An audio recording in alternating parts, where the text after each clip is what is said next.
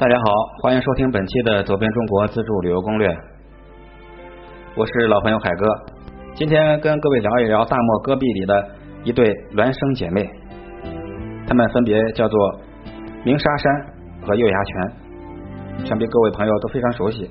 但是我们来聊一聊她们是怎么孪生的。本栏目是海哥在喜马拉雅电台独家签约录制播出，欢迎收听，禁止任何侵权。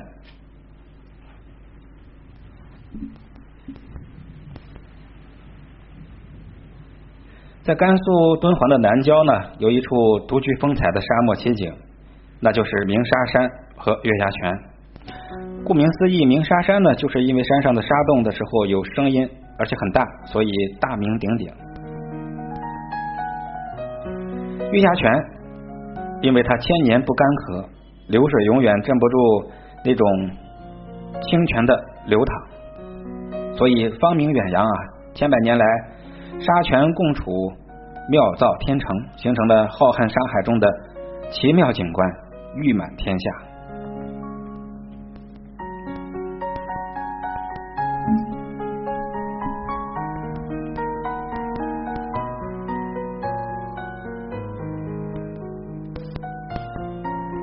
鸣沙山，古代的时候叫神沙山，也有的叫沙角山。晋朝的时候开始称作鸣沙山。它东起莫高窟的崖顶，西接党河水库，因为沙洞有声，所以得这个名。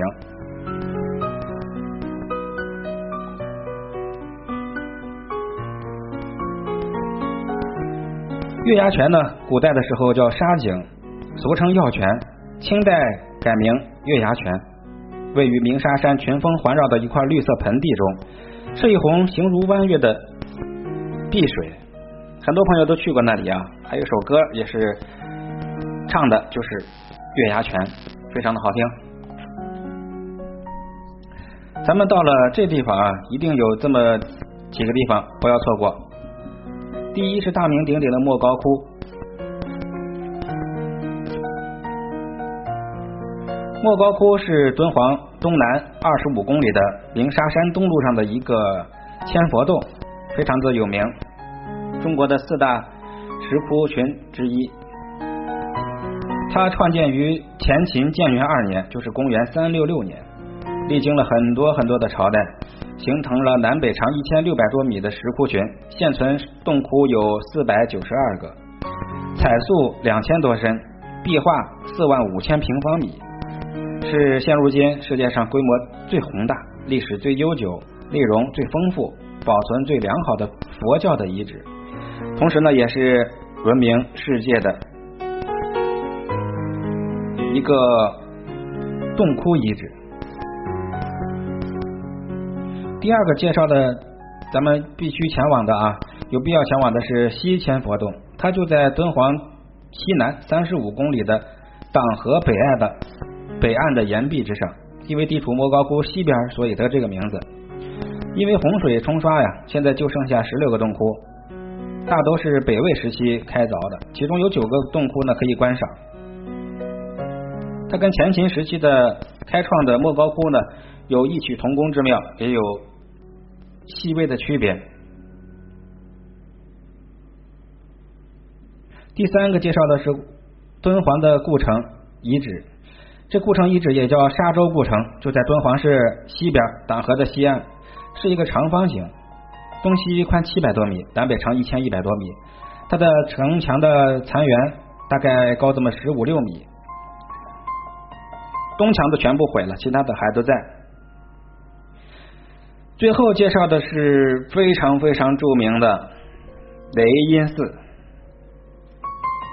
看过《西游记》的朋友一定都非常熟悉这个地名。雷音寺是在敦煌市。南边啊，四公里的地方，这个寺呢是一个正殿、两个陪殿，还有僧房、施主的客房组成，总共呢有殿阁房舍一百多间，供奉佛、菩萨、罗汉、弟子塑像三十七身，其中的正殿是大雄宝殿，殿内正宗是一尊汉白玉的佛像，高一米多，是缅甸华侨捐修的。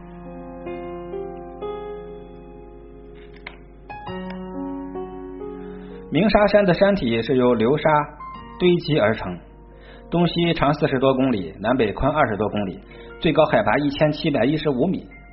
远远的望去呢，晴空万里，这山体恍如一条横卧的黄色巨龙。绵延的流沙，柔软的平滑似镜，山脊如刃锋若削，一派罕见的流沙景观，让人是叹为观止。这里的流沙呢，分为红、黄、绿、白、黑这五种颜色，都是晶莹闪光，一尘不染。如果遇到摩擦震动，便会隐隐发声，轻若丝竹，重如雷鸣。那如果你登山下滑的时候，沙子会发出铮铮或者嗡嗡或者隆隆的声音，好像在敲鼓，又好像是在打雷。这也许是它的独特魅力。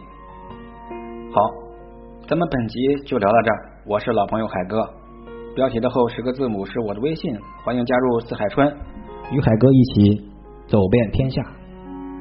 麻烦您动动手指，点击一下订阅或者关注或者打赏。或者转发，海哥在这里感激不尽了。为了让这个节目能够持久的发展下去，希望您能够麻烦您啊，点一下任何一个按钮。如果都按了，我也非常非常的更加开心。本期就这样了。